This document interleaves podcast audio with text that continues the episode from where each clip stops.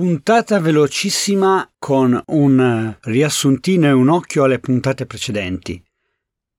Siccome dai dati podcast evinco che a un certo punto del minutaggio gli ascolti crollano, chiedo già adesso, invece che dopo, per chi non lo avesse ancora fatto, di attivare le notifiche sulla piattaforma podcast che usate per essere sempre aggiornati quando escono le nuove puntate. Su Spotify, per esempio, dovete cliccare su Segui e poi sulla campanellina. Ma non perdiamo tempo e partiamo con questa nona puntata. Benvenuti su Riku, lasciate la ragione altrove.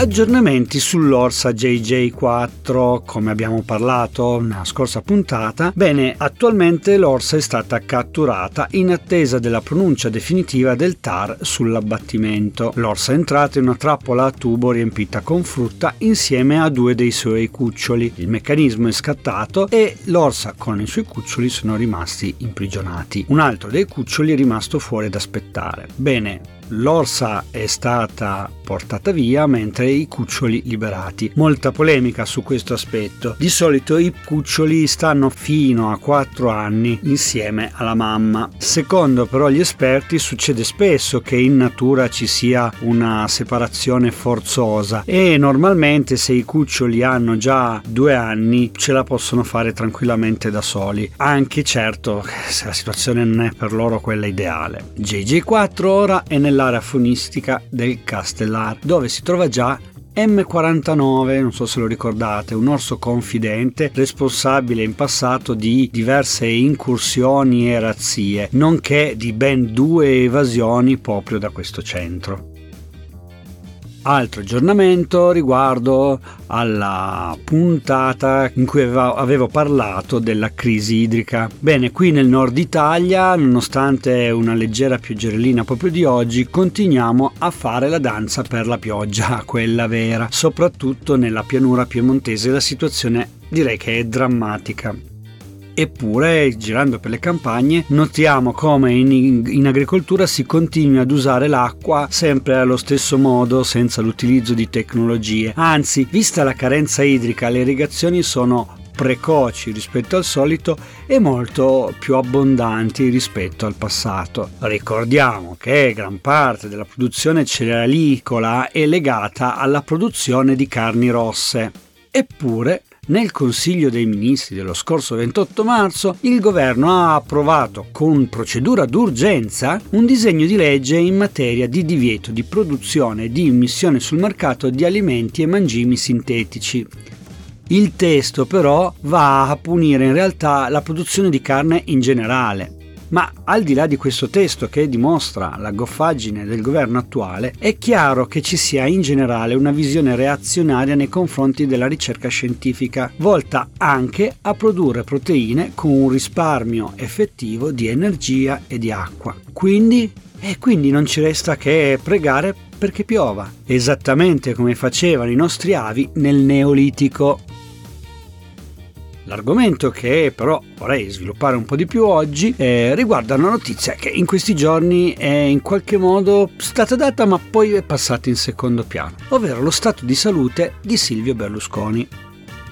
Se da una parte la stampa estera ha dedicato molto spazio a questa news, è vero che in Italia se ne è parlato poco e io ho provato a chiedermi il perché auguriamo lunga vita a Berlusconi e per farlo mm, facciamo un mini coccodrillo, diciamo, per fare un recap del Silvio Nazionale. A proposito, a proposito di coccodrilli, visto che Berlusconi è l'imperatore delle gaffe politiche, come non citare Milano Today che per errore ha pubblicato il suo coccodrillo nonostante Berlusconi non sia morto e quindi in qualche modo ha provato ad anticipare i tempi. Per chi non lo sapesse, nel gergo giornalistico il coccodrillo non è altro che una biografia di un personaggio famoso preparata in anticipo e costantemente aggiornata per poterla pubblicare immediatamente in caso di morte improvvisa dello stesso. Il coccodrillo generalmente è conservato nell'archivio del giornale o addirittura in quello personale del redattore.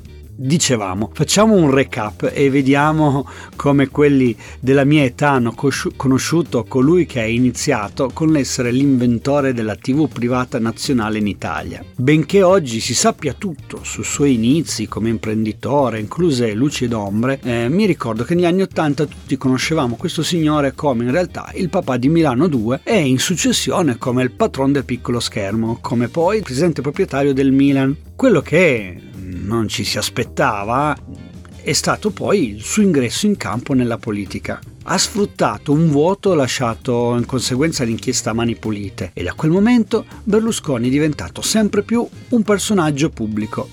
Oltretutto il suo approccio comunicativo eh, di fatto ha rivoluzionato il modo di fare politica in Italia. Da una parte effettivamente portando della modernità. Dall'altra ha in qualche modo spogliato i salotti del potere di certe rigidità istituzionali. Eh, diciamo che gli ha tolto quell'ingessatura che arrivava dal dopoguerra, tanto da eh, sembrare in certe occasioni più una macchietta che un uomo di Stato un atteggiamento che ha in qualche modo avuto degli effetti anche sull'immagine del nostro paese nel mondo, dove un primo ministro sembrava in certi casi essere più un amico e confidente di alcuni suoi omologhi uomini di potere, invece che un uomo di Stato eh, chiuso tra formalismi e rituali.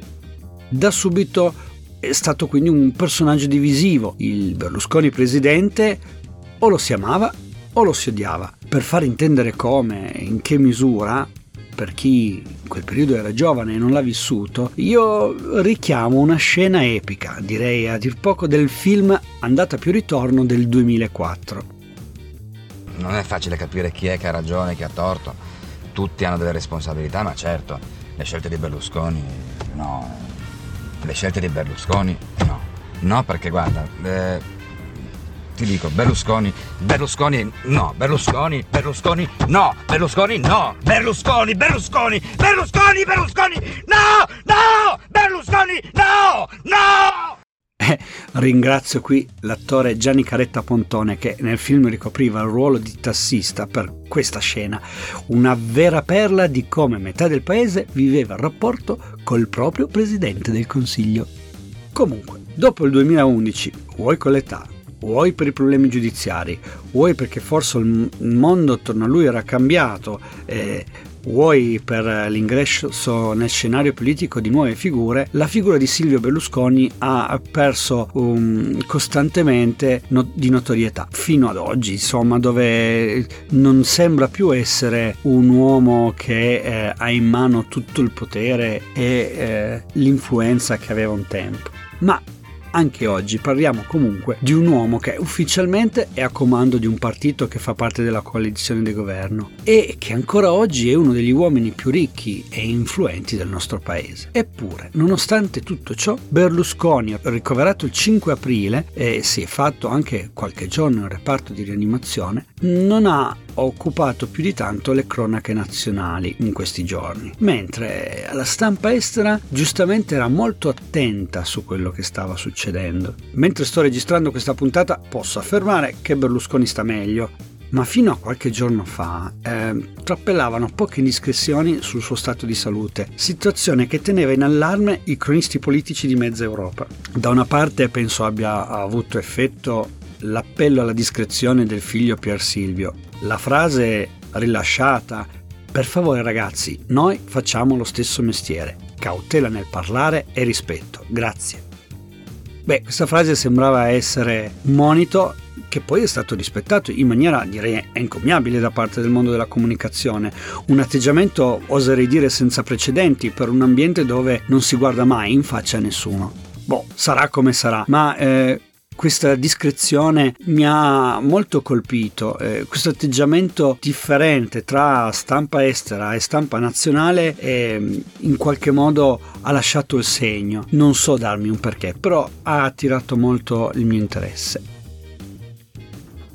Come vi ho detto puntata velocissima, quindi veniamo subito alla rubrica in cui vi consiglio un profilo da seguire. E visto che abbiamo parlato di una grande figura politica che aveva anche un certo debole in fatto di donne, e visto che devo cambiare un minimo sul tema, beh, io non posso che consigliarvi di seguire Le bimbe di Sergio Mattarella, un profilo satirico dove, con rispetto per la figura istituzionale del nostro Presidente della Repubblica, si gioca molto sugli aspetti, diciamo, pop di Sergio Mattarella.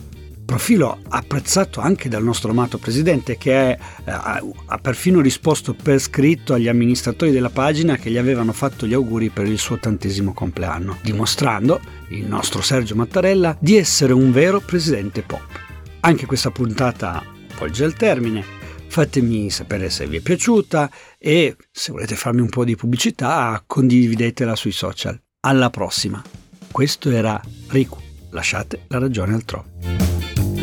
La musica è Upbeat Forever di Kevin MacLeod in Competech.com, licenza CC BY 3.0.